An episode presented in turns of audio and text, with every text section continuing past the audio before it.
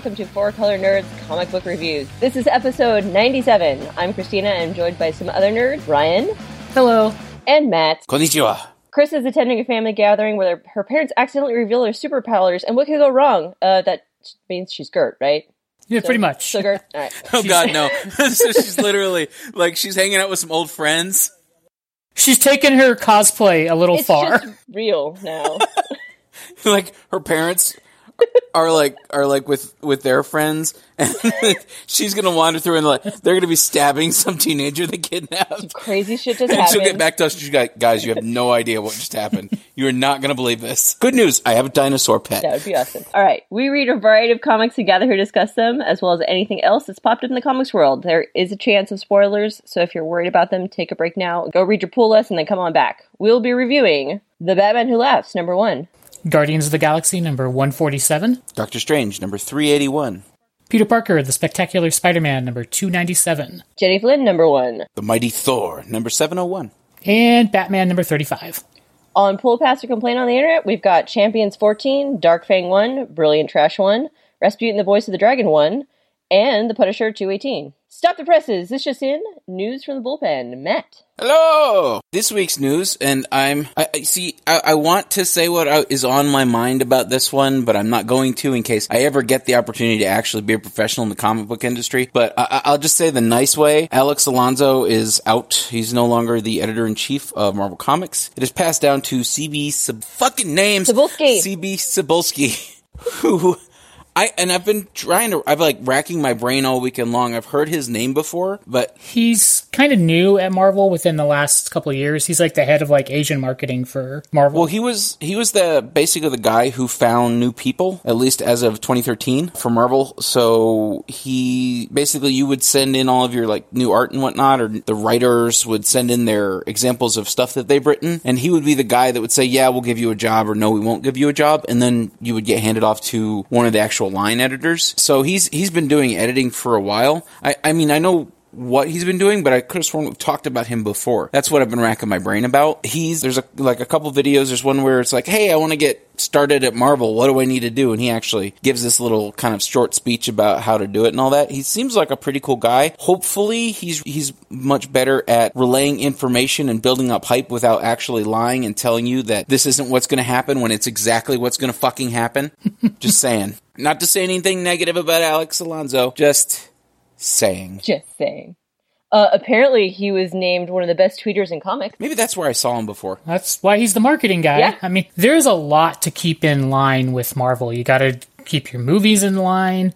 You got to keep all your comic books in line. You got to coordinate your events that match up with your movies. There, there's a lot to do. But so the the editor in chief, and I think that the job that he had previously, that's literally just on the comic book line. So there's different people who are in charge of the other basically segments of the company who do the marketing shit over there. If you believe that the comic book line doesn't answer to the movie and TV line, you're out of your mind. Oh. I don't think that they answer to the movie and TV line. I think all of them answer over to the same people because the movie and TV line fight each other. Remember how back when Shield, like Agents of Shield, first came out, it was like this is all one big world and this is all great and all that. Somewhere past that, it fucking split off, and the TV people and the movie people are like bickering siblings basically. Like they're they're disney's like literally been saying kind of lately look you two fucking need to get along or one of you's going and it ain't you movies. I'll bow down to the mouse god, I guess. seriously. So all three of them you know bow down to the mouse god and i just wish ike Perlmutter would also fucking leave. So i don't think that the t- the comics bow to the movies. I think it's just the people who are in charge of all three the like the movies are marsha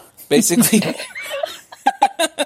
so they're basically so the comics are like Marsha, Marsha, Marsha, Marsha. so yeah, definitely they end up following after the movies because the movies make way more money. but I don't think that I don't think that he necessarily is in charge of having to do the other things. He just has to keep in touch with all the other people. Got to be the go between. Well, probably a little bit. Interesting fun fact he also has some editing and writing highlights on Runaways, the original by Brian K. Vaughan. That might have been where I saw. it. Oh, Yeah. Interesting. He also recruited a bunch of people that some we love, like Skottie Young, Jonathan Hickman, Phil Noto. Yep. So Sara Pichelli. Oh, well, that's a good eye for talent. Uh, yeah. So I'm like, oh, I didn't know nothing, and, or I knew nothing, and now go to knowing a lot of things. Many, many things. So, Many things. Uh, hopefully, we have a, a bright future ahead of us with the Marvel comic books. Yay! Yay! All right. So every episode, one of us picks our favorite book, and that's our pick a week. This week, I am that nerd, and my pick goes to The Batman Who Laughs, number one. My companion song is Make Me Laugh by Anthrax because A, it's metal, B, it's laughing, and there's fucking laughing in it, and C, there's a, another nod to the Joker in here, which is pretty freaking cool.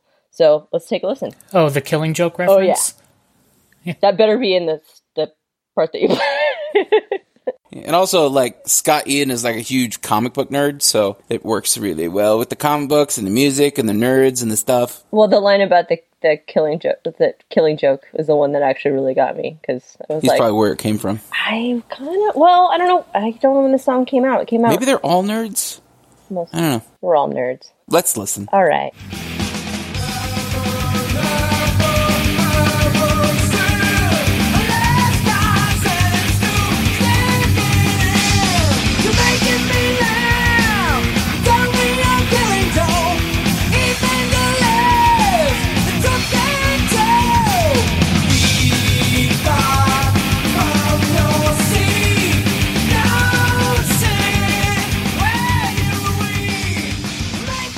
So, The Batman Who Laughs, number one, DC Comics, written by James Tynion IV, pencils and inks by Riley Rossmo, colors by Ivan Plascencia. So, this to me is literally the what they call the darkest of darkest timelines. My favorite part of this, and I, I kind of already mentioned this, Ryan, it it reminds me of the old The Batman the Animated Series about the Joker kind of talking and kind of introducing the whole story.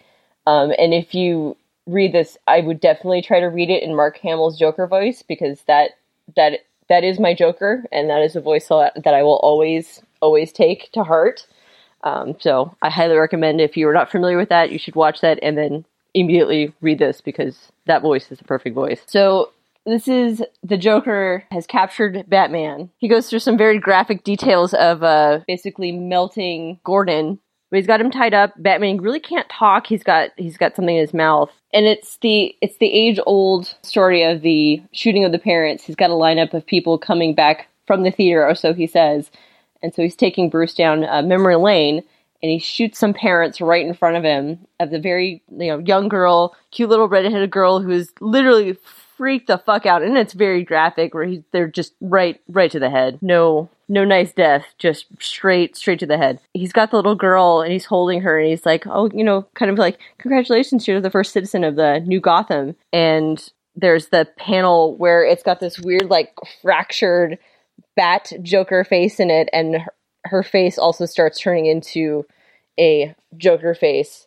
And then you see the line proceeding of all of these people, all these families coming down with like their children and he's just just executing them one by one by one. And Batman is still like trying to get get free and wriggle out, and he finally wriggles out, and he basically is you know yelling at him to stop and stop and stop, and he's beating the shit out of him. He finally gets him to a choking point, and I'm not exactly sure what the intention was, and it because he doesn't. I don't think he actually kills him. I think the Joker expires, basically. I think he snaps his neck. I, I'm not sure. It looks like he. I mean, he's obviously got him in a chokehold, but I don't. Uh, maybe he does. Maybe he does choke him, snaps his neck because it does look like there's a bone pushing out a little bit. He says later that he expired inside, but that was after Bruce had gone fucking insane. Yeah. But the background on the scene where he dies, where the, where the Joker dies, he's got his arm around him, and you just the the right behind them is the word crack. Mm-hmm. Ah, So that's actually a tooth flying. He snaps his he neck. does snap his neck. Yeah, it's like uh, all those classic Batman stories where Batman has the decision to kill the Joker or not, Mm-hmm. and this is the one where he makes the. He takes it, and they, he talks about it a little bit. The Joker talks about like how you won't kill. Well, no, does this time. Okay, there we go. All right, so a couple days later, he's talking to uh, Superman with all of these fuck. He's got like all these fucked up Joker children now running around, and he's basically trying to treat them, take care of them. And Superman, which I don't like the look of the Superman at all because he's got the super cheesy little curl, like very accentuated. Not not a fan of that. He's very like classic, like fifties Yeah. Superman in here. I don't know. I'm not not a fan of that. He's telling them he, they try to try to take him to like a psychologist, and the kid ripped his throat out. And a very interesting ha comes out of Batman, which is like, oh, that's awkward. Sorry, that wasn't funny. So that was the little little foreshadowing there of the story. Later than that, he's got all the the Bat family. They're in their fighting room. They're doing their fighting protocol, and they're like, "Shit, this is really this is really hard. This is kind of fucked up. This is this is not what we expected." So Batman is actually talking to them after that, and he's telling them basically what happened. You know, as soon as he he died, you know, he died. This the toxin was released out, which we saw in the in the screen. You know, the previous panel with the Joker dying. That like this, it was like the Joker gas that came out of him, and it looks like it's infected him. And he's you know he's talking to them, and he's like, you know, I was kind of training you, and is like, no, not not really. You know, we're here to help you. He's like, no, you you can't really help me. And then the next fucking panel is just fucking. He's now Joker Bat. He fucking caps every single person in that room. Robin, Nightwing, Barbara. I don't know. I, I like that scene because so nasty. it's so brutal when he shoots them, and he says he does the one thing they would never expect, Yeah. which is use a gun. uh, yeah. And just Yeah. it was that was a brutal fucking picture. I was like, holy shit, fuck. The next one is even fucking worse. With Superman fucks his shit up. So I don't know what Black Kryptonite. I don't obviously read a lot of. Let me chime in here with my nerd credentials. Yeah, would you please? So, Black Kryptonite separates the good and evil of a person, of a Kryptonian, Mm-hmm. into two forms. So, this modified Black Kryptonite, I think, is what turns Clark and Jon. It brings out like their dark side, and they turn on Lois, and that's really brutal. That was super fucked up. And then Joker Bat was also mentioning to him about what happened with Supergirl, where she killed her whole family. And let's not forget, while he's doing this, Jon and Superman, their eyes are blood red yes, and they're dripping bleeding. blood out. They are Yeah. bleeding. Horrifying. This is so awful.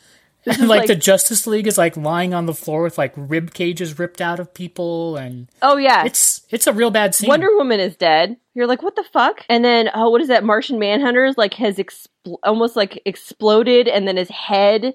My I favorite think was that's R- Red Tornado. okay. My favorite was Plastic Man. No, Martian Manhunter's in the background. Yeah. and he's all like, all splattered all over the place. It's the head that's the head that's like splat against the wall, and his body is on the ground. Yeah, ground. that ribcage is from Red Tornado, and then Yeah. Wonder Woman's choked out by her own lasso. Flash is choked out by Plastic Man. Yeah, the plastic man on the top of his face dripping down. Yeah, it's very graphic. Somebody's ripped in half. I don't know who that is because it looks like Superman. Who is that? Oh, maybe that's Adam. He's got red boots and. Oh, and there's outfit. Hawkman in the background, I think, too, upside down. Oh yeah, Yeah. he's choking out in space. yeah. Oh, and somebody else. There's all these fun things that you that you see in the Oh, panel. that's Orion. There's Orion there too, which is stupid because he doesn't need to breathe. But okay. Oh, whatevs. I see it. Okay, in the background behind the word bubble. All kinds of little horrific jokes hidden through here. It's like a, a find like the find the image in the picture. find the fucked up dead person in the picture. yeah, so very graphic. This is not for kids.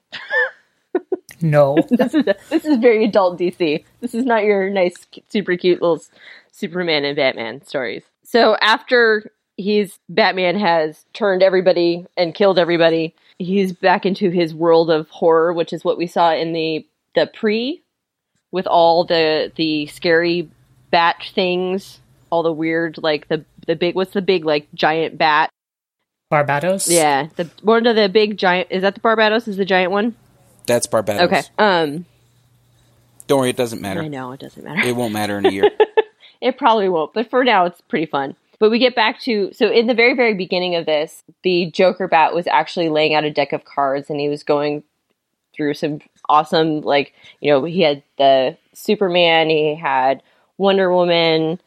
I think he had one more, he had one more card. He also had the Joker card.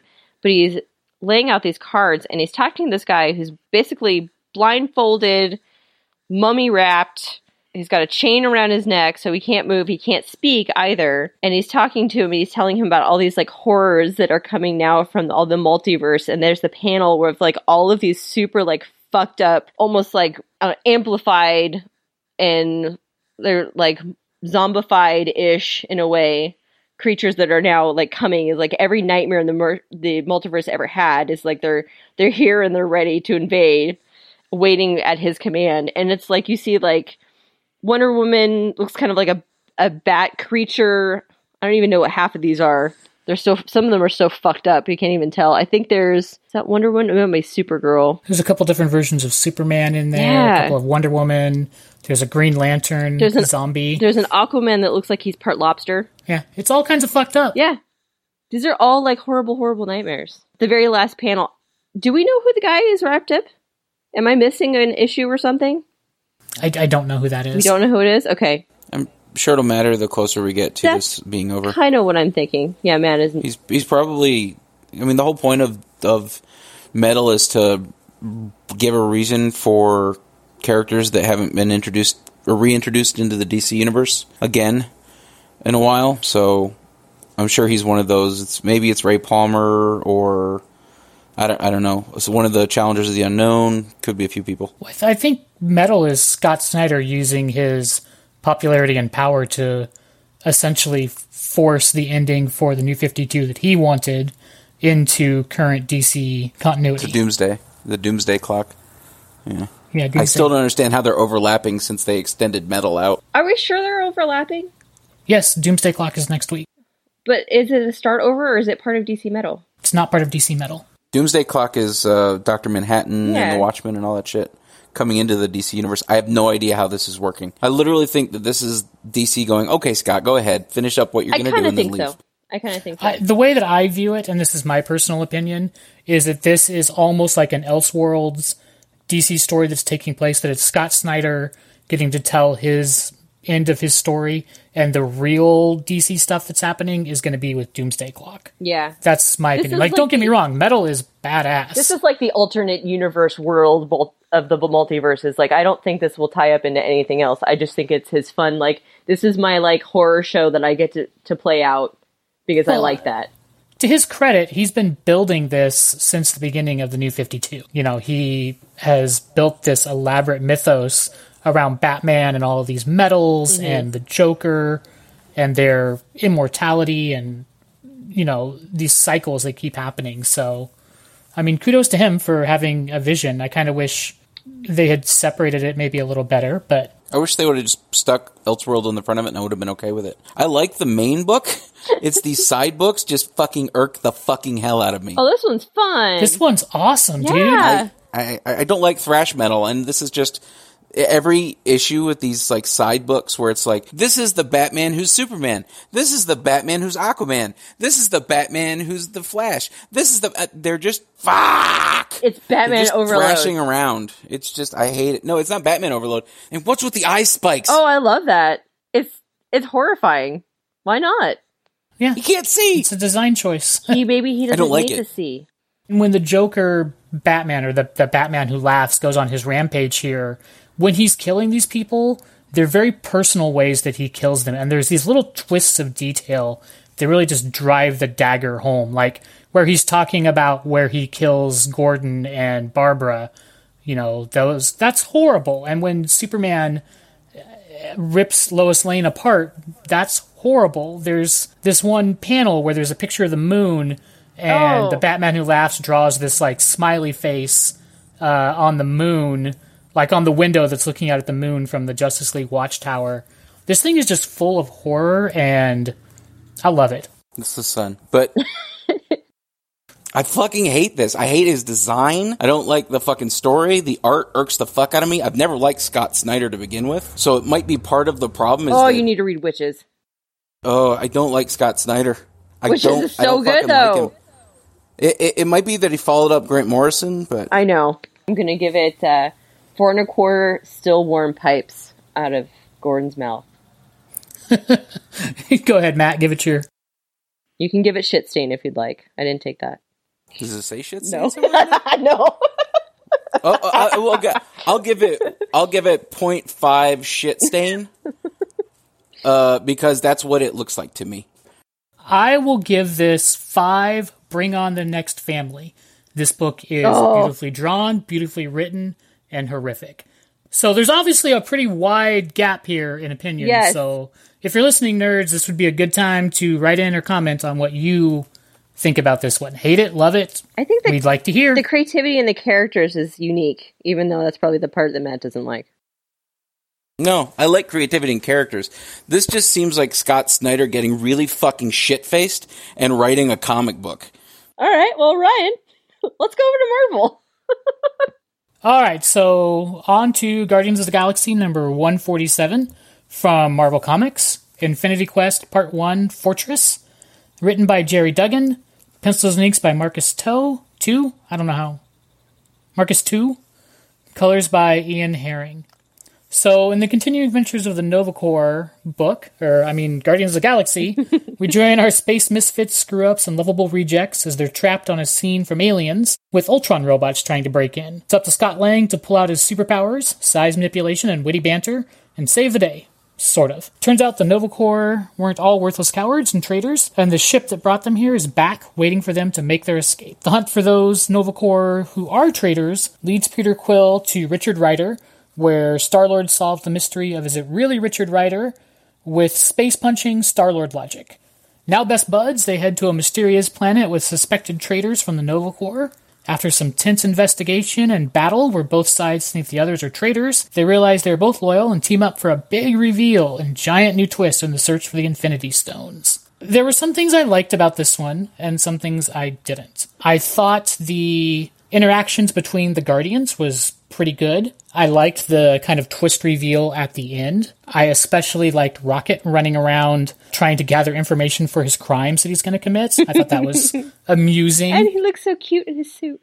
the thing I didn't like was basically that this is a Nova Corps book. We've said this time and time again. I don't give a fuck about the Nova Corps, and I wish they would get it out of Guardians of the Galaxy. Stop trying to make Nova Corps happen, people. Yeah.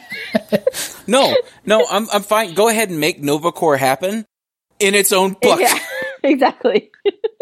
so those who want to read it can do read it. It's fine. The last the last part, the last two pages are the funniest part to me. Yeah, I don't want to reveal the the big surprise. I Yeah. think people should read that on their own. But it, I think it is going to be very important for the Marvel universe because the too. Infinity Stones are going to matter. I thought the artwork was really good in, in these panels. I like the um the kind of muted color palette in some of them. I enjoy that. Kudos whoever did that. Yeah, I thought the art was okay. I thought it was. Yeah, I didn't really have anything. Go ahead. Yeah, I I didn't especially like. I, I didn't think it was a great book, but it it was a really good Nova book uh, because it had the Guardians guest starring. I don't know why the cover says Guardians. Uh, You're like I am confused by this.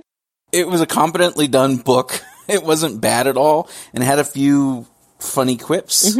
But it it wasn't super great at all. It wasn't what I expect out of a Guardians book. This run seems like it's designed to move the plot forward. That's getting to the quest for the Infinity Stones. That they're they're going full speed ahead, and they're using the Guardians of the Galaxy to tell this story, but it's not a Guardians of the Galaxy story, which is disappointing. They should be stealing the stones. yeah, Yeah. But what if I want it more than he does? no. No. we got anything more for this one, or Yeah, it's the middle of the road. Yeah, I agree. I it was all right. I mean, I did like some of the interactions between the Guardians, and it was a decent one. I just, like I said, don't want to read a Nova Corps book, so I will give it three. Hell no, I didn't send Quill alone. I sent him with one of your big guns. I will also give it three. Crap, my bad. I also will give it three. I've got the elemental gun set to gentle lightning. Let's go. Gentle lightning. Gentle lightning is one of the like my favorite. I have an elemental gun, and I'm like, where's this setting? I need to find this. All right, over to New York. New York, New York. Sorry. All right, New York with Doctor Strange number 381, Marvel Comics. Loki, the Sorcerer Supreme, Part 1, written by Donny Cates, pencils and inks by Gabriel Hernandez Walta, and colors by Jordie Bellaire. It is Hernandez Walta. Huh, Yeah. Shit. Okay. I was like, it doesn't sound right. Those are two names that don't seem to go together. Seriously. I thought it was Walter, and then I'm like, wait, no, what?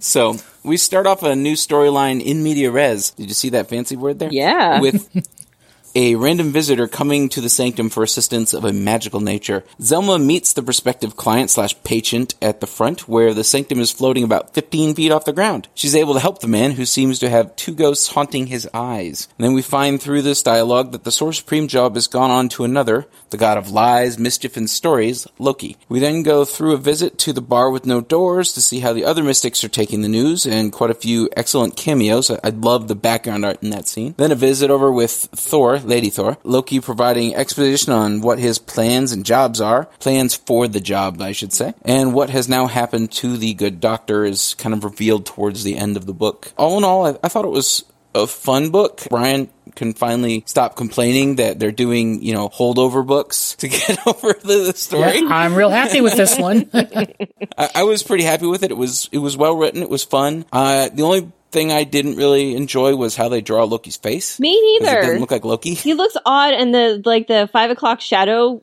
that is like like little spikes kind of is weird. I don't know. It doesn't look why he doesn't. Why would he look like that? I don't know. Yeah, the rest of it was good though. It's just his face just bugged me the whole book. The bar with no doors is always such a fun location to best. visit. It's so fun. It's like the coolest tiki bar ever. That's what it looks like to me. Like every time there's like a specialty bar in a comic, we're just like, I fucking love this. yeah.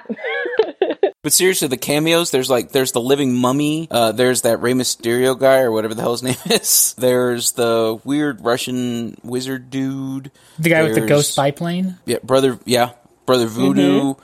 There's uh, what's the shaman? I think his name is from Alpha Flight. There's the weird Russian guy from the BPRD books that's somehow also here.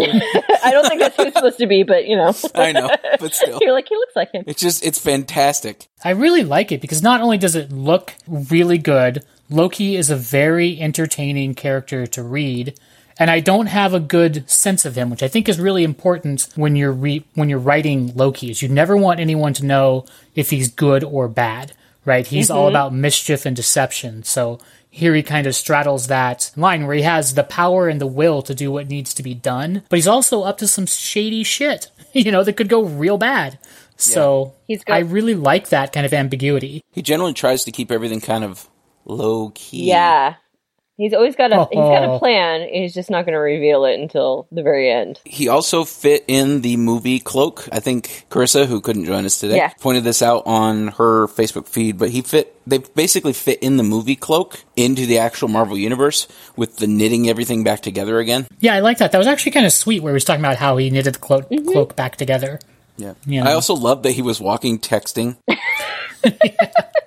And I think this book explores the idea of the price of magic more. I like that they haven't dropped that idea, but you know. I do love that Loki's like, fuck the price of magic, I'll take it. I'm a god, bitch. do what I want. Yeah, I, I enjoyed this book very much. It was fun, but uh, yeah, I definitely agree with you, Matt. The face is distracting. It's there's it's weird because sometimes it looks right and then sometimes it looks wrong. I don't know. And it's not badly drawn. It just doesn't look right for Loki. Mm-mm. Yeah. All right. You don't want to talk about the reveal at the end. I, I don't like giving away the reveals. I'm trying not to do too spoilery. You want to drop a Doctor Dolittle? The Doctor Dolittle joke. Holy shit, that was a good joke. yeah, that was my. It's not really. It's not much of a great reveal because a lot of sites have been talking about where Strange is. He basically, since he's no longer the Sorcerer Supreme, he's basically quote unquote retired to be a veterinarian. He's not even being a, a human nope. doctor, but he still has magic, so like he could talk to animals. right, he still is a sorcerer. Yeah, just yeah. He just doesn't have any sour cream and tomatoes, you know. He's not the sorcerer supreme anymore. That's extra guac, by the way. He has no guacamole. And he let his beard grow out, but he shaved his hair. Yeah, I was. I don't know. I was confused by that. It didn't look like him at first at all. I think that's the point. Yeah, weird. Ratings? There are ratings, and since this is my book, I get to pick my rating. I'm gonna give it four. My name is Loki Laufeyson, God of lies, mischief, and stories, and I'm the fucking sorcerer supreme. Go ahead, Christina. I don't want to steal your. I don't think you're gonna. I don't know if you'd get mine. How do you know? Probably not. There's no swearing in mine. No. I don't. I don't have a swearing one. I just I liked this this one text line. I'm gonna give it like three and three quarters. I don't know. I went to that bar and it all got weird. I love that line. Ripped from the pages of true life. Seriously, it all got weird. I will give it four and a half. How about normal? Uh, blah.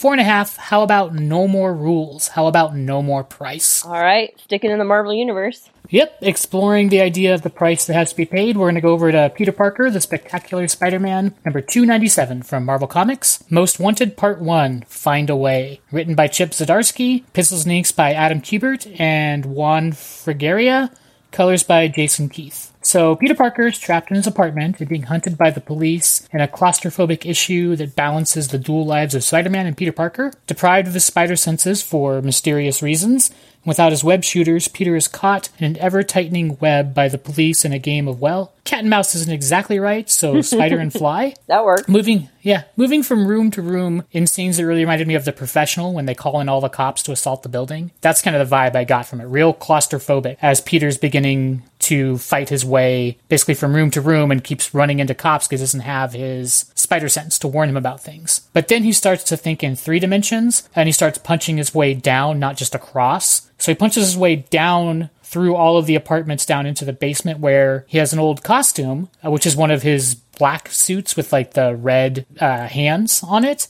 And he's got some web shooters in there that he's stored up. And then J. Jonah Jameson, who now knows that Peter Parker and Spider Man are the same person, team up to rescue the one person they both care most about, Aunt May. But this one isn't a problem that a spider can solve, and it falls to Peter to act responsibly and surrender to the police to save Aunt May. So this one I had a couple thoughts on. My first thought was that I couldn't tell that Chip Zdarsky was the writer for this. Yeah. I think it lacks, and I've said this before when we read his run on Spider Man. You would think Spider Man and Chip Zdarsky would be a perfect fit, Uh huh. but I don't feel like he's free to do what he wants or he's being held back by something. And I don't know what that is, but It's not as funny as quippy as we know that Chip is. no, At not all. at Which is annoying because it's fucking I Spider know. Man. That's why I feel like he's trying to be reserved, and maybe he's doing it intentionally because he's like, oh, I can't be that guy. Right, maybe But- I think maybe he feels like he's on too big of a stage to do that. Yeah. I do love the punching through it when he, like Peter is talking it out in his head. It's like I, I can't avoid these all guys by punching my way through. Oh wait, and punches straight through.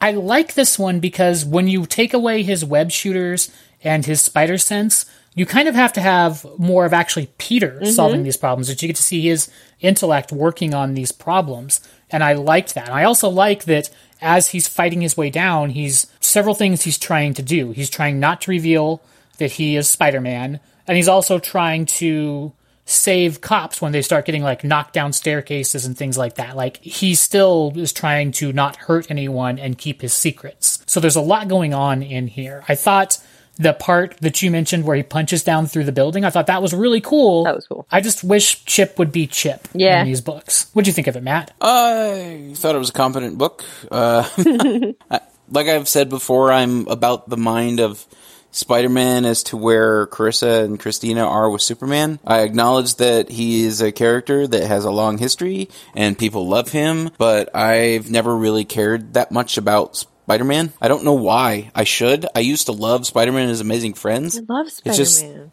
Spider-Man just fucking bores me like Superman I bores think it's you. because it's one of those things, and this is similar to Superman. It's been so, done so many times. Like it, it's like you feel inundated with the same character over and over and over again. You feel like you've read this 296 Exactly. times before. Exactly. It's not new Yes. anymore. So it's I think that's it's hard to want to open yourself up to this. You're like, it's just gonna be the same shit again. That's I, I can totally see that. That- That's pretty much it. It's just like, all right, Spider-Man. oh, look, they took away his ability, and oh god, he's got to hide that he's Peter Parker, and punch through a fucking floor, and okay, cool. That's kind of the challenge with Legacy, right? Is you want to remind people of the classic notes, you know, and storylines that they like, but you want to do it in a kind of new and interesting way. Yeah, So there's a tightrope that you have to walk there, and I don't know if this one succeeds or not. I was gonna say this issue out of this run is kind of right in the middle of all of. It's not. It's not great. It's just okay. Yeah, that's how I oh felt yeah. too. This is another one of those. Yeah, that's great. You want me to do a legacy book? I don't fucking care. I'm keeping my story. Yeah, because this really plays off of the previous reveal where he revealed his identity to J. Jonah Jameson. Yeah. Yeah. This it feels kind of legacy-ish in the way it's written. The problem is it reminds me of the late 80s early 90s Spider-Man books, and that's when I stopped reading Spider-Man. I- I just got really fucking bored to tears with it right before the fucking Clone Saga. Oh, You're like, Ugh. still haunted by the Clone Saga to this day. All right, I'm going to give this three. This is insane. Without my spider sense, I don't know where to go. What's happening? I'm going to give it three and a quarter. I'm turning myself in. I will give it three. I have no problem beating it out of you. There are lots of good Spider Man sound effects in here. Yeah. Actually, it was fwam. So we like cool comics related stuff, and here's something we think you might like. So I'm not going to recommend a book this time to you. There's. That shirt is why I like it. Do they have other stuff in that line? Oh yeah, as well. they have a. Yeah, I do what I want. Sure. They do it. Yeah, they do. They have blazers, jackets. Okay, so let's let me let me we'll chime in there with that stuff in a second. So I'm going to recommend that you go check out heruniverse.com. There is a whole product line of Marvel stuff, including a pretty cool Loki shirt. I think it's hard for women to find cool geek related stuff that is actually kind of cool. And I, Christina, you were showing me some of this stuff, and it looks it looks kind of neat. I think there are a lot of people who would like this because it's not so in your face comic booky. Like it's not a female version of the dude T-shirt. You know, it's it's a little different. They have some little. And- They have some dressier stuff. Like they have a blazer, a velvet blazer, a dress. Like you can actually kind of secretly show your your love for Marvel and still be fancy. Or you could get the shirt that I like, where it's Loki and it says "I do what I want." Well, what I like about them is that they're if someone knows the comic book related stuff, they'll know what it is. Oh, yeah. But if they don't, it still stands on its own as a kind of cool shirt. So It's got a nice settle. And I think this is something you're not going to be able to find in a store. So if you want to, guys, I'm assuming about 80% of the people listening are men because that's just the way comics work. Right. If you want to get your girlfriend something, go check this out because you're not going to find it in a store and she's probably going to like having something like this. I think you're going to be able to find something that is quality and unique. And for the ladies. Yes, especially since the girls, the girls love the Loki. So check out heruniverse.com and all the Marvel and comic related stuff they have there. I think you'll find something they will like. So we have Jenny Finn, number one, Dark Horse Comics, written by Mike Mignola and Troy Nixey, pencils and inks by Troy Nixey, and colors by Sta- Dave Stewart. Uh, so when I saw this book, I thought it was like, oh, that's kind of cool. It's like a Penny Dreadful story, which is you know like a old English. Was it like? It was a ten pence novel. God, I need some like, old you English know, to get through this thing. Ah, yes. so I was kind of excited about this one. I didn't really enjoy it, but It's a Dickensian look into horror. it's well. Oh. Here, here's the thing. It looks like so a dick. it's you know, dirty old England and dirty whores is basically what you're going to see a lot And dirty of. homeless people. It looks so And dirty homeless ugly. it everyone and you know what i'm sure that is super intentional that everyone is so horribly ugly and drawn in a certain way um Well, it's not. so basically you can have well drawn, ugly people. These faces are just distorted and they don't look right. Like there is a certain Dark Horse style that you kind of have to go with, but this is like bad Dark Horse art. I think it's like the worst BPRD artist you've ever seen. that's it. Yep. Because I That's think what it is. I think that this here- felt. It says it's written by Mignola and Nixey. I think it's Yeah. written by Nixey with Mignola going. All right, that's okay. I guess That's fine. That's fine. this is fine. This is fine. The be- what's funny is the people are drawn horribly. The best things that are drawn are the fish things. So leading up to the fish things, uh, there is a overwhelming story back here about like there's some people are whores are disappearing. They're gone. They don't. You know. They said, like some so many have died. It's a story of this girl who is Jenny who they I guess she's a whore. I don't know. She's a kid. She looks. She's maybe a whore. That's I the thing. know. The people are drawn so poorly. I cannot get a sense of perspective on anyone. Like, is Jenny a child? Is she a little person? Is she? I, I can't tell what is going on with her. She may be a little person. She comes up to the one dude's hip. yeah, she's got to be a little person. Maybe, right? but she acts childlike in some ways. But she's also probably a prostitute. And I just, Yeah, oh my god, this book's horrible. It's so confusing. So have all the like the curse from the black or not the Black Pearl, but from uh, Davy Jones meets like the footnotes from Hell, and by from Hell I mean Alan Moore's from Hell, because Yes. it's obvious they're trying to do Jack the Ripper here, but it's like forty years before Jack the Ripper. It's like Jack the Ripper with like Cthulhu shit. it would be better if it had Cthulhu in it. I know. Well, it's a four part series, so maybe we'll get to see Cthulhu in the end. God, I can guarantee you I'm not going to read the other three parts. He's like, I can guarantee goddamn Nope. tit. Uh, my favorite part of this, which is it was hard to find one, is the fish. Did you see the jumping fish that said Doom? That was my Oh, favorite there's part. several of them. Yep, that was my The favorite fish part. in the video going, doom, doom, doom, and I'm yeah, like, that was my favorite part. this better not be a prequel for Abe Sapien. This also, the dialogue is written so poorly. Like they're trying to do the accent, but I don't think the person knows how to do the accent.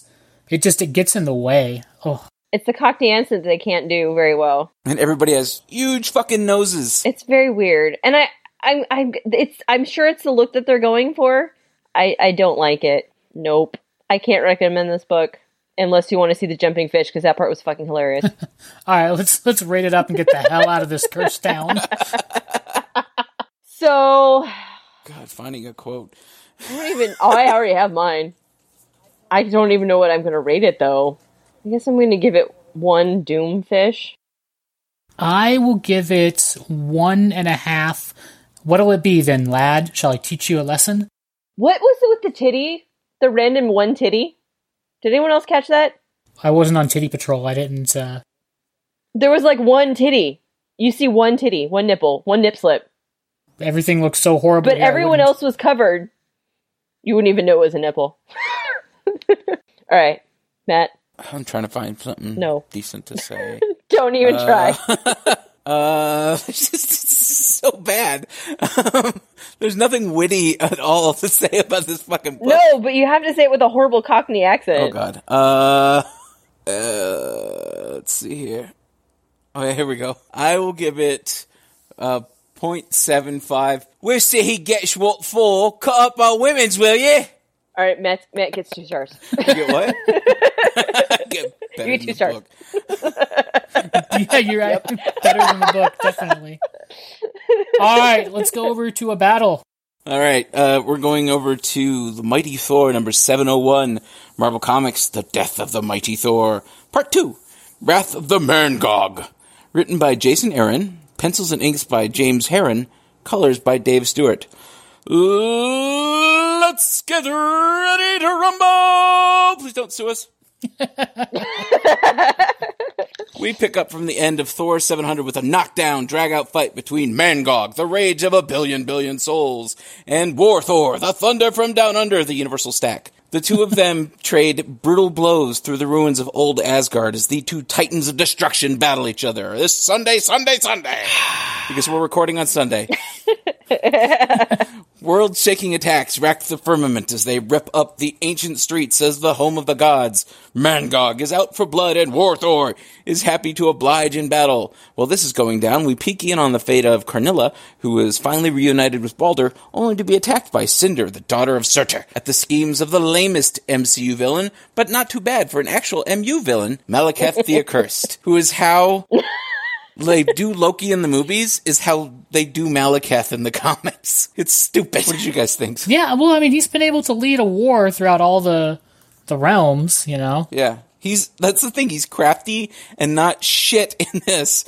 And they had fucking Christopher Eccleston ruined This playing him. You you were right to do the pro wrestling introduction for this because this is a long ass badass fight. There's like several pages of punching and kicking. It just hurts to read it. I'm just like, ow, ow. You're like, uh, uh. Yeah, this is a battle of fury, and each one of them has essentially, like you said, Mangog has like a billion billion souls, and the War Thor has the power of the entire. The 1610. Yeah, so it's a real drag out fight, and it's really brutal too. Like at the end, where the War Thor is kind of hanging off the side, and like Mangog is standing, like crushing his fingers while he's talking to Malekith. That's pretty cool, and it mixes like that's what I like about it is it mixes essentially like twenty something pages of furious teeth spitting battle with a couple pages of Malekith, and then there's a lot of dialogue that goes on in that fight too. So I think Jason Aaron balances all those things really well. And there's this scene where Mangog literally crushes, and, and just in case anybody was thinking that Thor would end up with a 1610 hammer, ain't gonna fucking happen. Because Mangog crushes the hammer on War Thor's hand. Like you just, the whole lower arm is just enwrapped in Mangog's fists as he crushes the fist in, or the, the hammer into the fist. And You just see it all fall down and you just see this broken War Thor on the ground. I love too the detail of once the hammer is destroyed, he starts like inflating like a balloon and turning back into uh is it Volstagg. Volstagg? Yeah. I really like that detail. It's just so, oh my god, it's just bloody. Brutal. It's like every every the, it's like all the dirty fighting because there's I like the spit take the spit one. He spits on him Yep. too. This, you know that was pretty Uh, funny. He cramped literally War Thor in in this fight. He jams the hammer and unleashes the lightning of a of a universe inside Mangog, and Mangog just bloats up with it. Ha ha he eats it. I like what Jason Aaron did with showing how Mangog and Malekith both fight the War Thor, so you get kind of like insights into their character because Mangog is just pure rage and power and you know crushing bones like you were saying and pure physical force and Malekith just kind of leans over him with a dagger that he's holding in the air and drops into his hand so you have that kind of stealth and precision and malice I really liked that contrast between the two of them. I thought that was a good way to show their characters without telling you their characters. Yeah, Malekith the Drow Yes. Pretty much. He literally is a Drow too. Yeah, he's a dark elf, yeah. Mm-hmm. Yeah, this one was good. It was, I mean, if you just if you're like feeling like you know, I really need to see a good fight. Fuck wrestling or whatever else. Just read this book this week. It was a good fight. Such a good fight. Yeah, this was good. This one hurt to Alrighty. read. Made my balls and teeth hurt. you felt it in your balls. Jeez. uh, I like the Berserker squad deployed because I'm thinking of Berserker like that. Oh, the Roxxon Berserkers. I'm still Yeah. trying to figure out how the fucking how Roxxon got to Yeah. Manheim. I'm like, I saw. I was like, Haven't was you been reading the the- war that's been going on? no, no, Oh. I picked back up for this So run. I haven't been reading Thor. Malekith has been gathering everybody, including Roxxon, and they're invading the. How was it? The realm of the old gods. I can't remember which realm that is. Yes. well, okay, so Vanaheim is not the realm of the old gods, but because it's like this pristine, untouched wilderness. They're like logging it and drilling for oil and coal, and like they're just stri- strip mining these these realms for profit. Because they're assholes. because they're Roxxon Yep. and that's what they do. So let's rate it. Alrighty. I am going to give it for where? Big golden city floating near Saturn. You can't miss it. And you are not a god, that's not your concern. Then don't get in my way. Oh, I wouldn't dream of it. Help! I'm going to give it a four hugs in hell. I love that line. I will give it four. Hello, War Thor. I'm the war you've been looking for. Quite so. Another battle in Batman number 35 from DC Comics The Rules of Engagement Part 3 Duel with the Demon's Daughter. Written by Tom King, pencils and inks by Joëlle Jones, colors by Jordie Bellaire. So, in Batman's 800th issue, Take That Legacy, we witness a duel between Catwoman and Talia al Ghul. It is as much about dialogue as it is about swordplay. Tom King always frames his stories in an interesting way. Here he frames the fight with two contrasts between Talia and Selina. The first being the person given every advantage in training by their parents, and the other having been given nothing and had to earn and take everything they have. The second contrast is in the view of the Bat. Talia sees him as the perfect man, and Selina sees him as a deeply flawed and broken man. We also get insightful conversations from Dick Grayson and Damian Wayne about how unhappy Bruce is and how hard it is for him to ask for anything. Selina takes Talia down, duplicating the blade between the shoulder trick we saw Talia use, but it's only temporary as Talia pulls the blade out and crawls over to Bruce, where we get a conversation between them, where she states that she likes this one and essentially gives her blessing. Catwoman confronts the woman they came to find and tells her she won't force her to do anything, but Holly agrees to go with her so Selina can have a chance at the most elusive and precious thing in the Bat mythos happiness. I liked this one a lot. I like when there's a fight going on And these conversations are like as probing and damaging as these sword thrusts that are going on. I liked that a lot. I liked the conversation between Damian Wayne and Dick Grayson. I like that they have that Batman Robin relationship, but they also both are Robins and they can relate back to Bruce. I thought that their conversations were really good about it. Like initially you see Damian throwing up a lot of defenses and then Dick explaining why Bruce is kind of the way he is. I liked that a lot. So I liked all the writing. The thing I don't really like is that Catwoman lasted for more than about three seconds with Talia. I really don't think she is the equal to her, and I don't buy that her having to scrape and fight for everything makes her Talia's equal. I do get the sense, though, that Talia is just playing with her in this and kind of testing out the person she is, that it's not a real battle for her. There's also some creepy ass parts where she talks about how her father would kill her and throw her in the Lazarus pits. I thought that was deeply disturbing. What'd you guys think about this one? I really liked it. I thought it was fun. I like the story. To Selina's credit, she has actually, you know, been an international character. So she's traveled the world and she has battled. I still don't think, I, I do agree with you. I don't, I don't think she's Talia's equal. And I think Talia was just doing this as a formality, more to see how Selina is and see Selina's intentions, more than to actually have her best her, because that's just not something that would happen. But Catwoman's not just some chick with a whip from the city, so she's a little better than that, just for her defense. Oh, I'm not saying she's not cool. She's just she ain't no Talia al Ghul. I'll tell you that much. yeah, she's she's no Talia. But then again, even Batman is no Talia al Ghul, so you know it's a high bar. Yeah, this is true. Well, yeah. So I, I, I really liked it. It's classic Tom King. I'm going to be sad when he moves on. Me moves too. on. That was why I liked it because it was Tom King's writing. He's good. He writes really. He's really really good. Yeah, I I enjoyed this one too. Um, obviously I have not been keeping up to date with these, but this one was fun. This was a good one one off for me. I mean, I fully understood what was going on. Yeah, I Talia would probably clean the floor with her. I bet she was just kind of playing with her and testing her out. Yeah, I like that Selina was able to pick up on the trick that she used where she stabs that blade between the shoulder blades. And I'm not sure if she fucked it up a little bit or Talia is just tough enough to be able to reach up and take the blade out because neither because Batman wasn't able to do that, you know. But I liked that uh, that little scene, so I thought that was good. Good showing of character rather than telling. I really like when stories do that. It's way more effective to show us about characters than tell us about characters, and I think this does that pretty well. So I liked I like this one a lot, but I'm gonna have to take out take off a star for Catwoman is not that good. I mean, don't get me wrong, she's not bad, but I don't like the drawn out fight between her and Talia's. But I will give it three and a half. Are you happy? I feel like she was drawing out the fight to get her to talk. I, I can see that so I feel like she was almost playing her in a way because she's smart. She's going to try to get out as much information out of her to make sure she's wor- almost worthy. I guess. She is going to be her kid's stepmom, so she has some smarticles. All right, I'm going to give it a three and a half. Meow. I'm going to give it three and a half. Did you actually just say that, like out loud? Say it. He's Batman. I'm Robin. Those were words that were in your mind and exited your mouth. Seriously? That was was so. I love that. That was good. I enjoyed that part a lot. All right, we're doing this. Okay, now, now for pull pass or complain about it on the internet.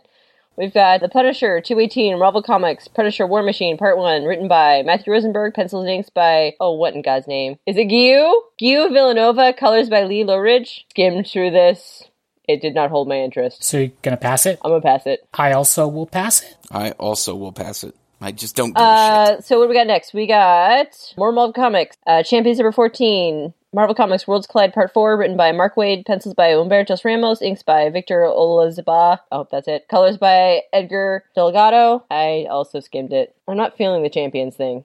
I'm passing. I will pull this one. I will pass. I don't give a shit about Worlds Collide. Rasputin, The Voice of the Dragon number 1. Dark Horse Comics, written by Mike Mignola and Chris Roberson. Pencils and inks by Christopher Mitten, colors by Dave Stewart. I liked it. I thought it was I thought it was decent. I Rasputin is a cool character. I really love the old Rasputin comic, which had nothing to do with this, but I I would pull it. I also would pull it. It was good. Dark Horse. I also will pull it. It's a good prequel to BPRD. Yep. Dark Fang number one, Image Comics, Earth Calling, part one, written by Miles Gunter, art by Kelsey Shannon. I, I I'm iffy on this one. There were some parts of it that I thought were kind of cute and funny. The artwork kind of was painful for me, so I'm I'm in the middle. You got three three options. I played the fifth. Will you? Don't know. w- do you want to read it? Do you don't care, or do you want to God damn it! kvetch about it? Sounds like you don't Sounds care. like you pass. like you're like if somebody puts it in front of me, I will don't read it. care. I kind of passed, but it was it was kind of there. Were, So that's pass. yeah, that's kind of how that's kind of how it was for me. I also will pass on this. If someone, like you said, if someone put it in front of me, I'd probably read it. Uh, I feel the need to enthusiastically shout pull for Carissa because I'm sure she would love this. Yes, it, it. There were parts of it that I kind of liked, but there were also parts of it that were like, eh, it's kind of Yeah, cheesy. I, I'm gonna pass it myself. I'm just like I, I don't care about this book at all. I feel Yes. like if I was a teenage girl, I probably enjoy this. Really? Put it that way. Ah, Yeah. I would have thought a teenage girl would be angry about this book. no, I think they would blast their girl power music and, No, I think that would be you enjoyable. know, Okay, Yeah. yes. Uh, Brilliant Trash number one, Aftershock Comics. Icarus Burn, written by Tim Seeley. Pencils and inks by Priscilla Petraites. Colors by Marco Lesko.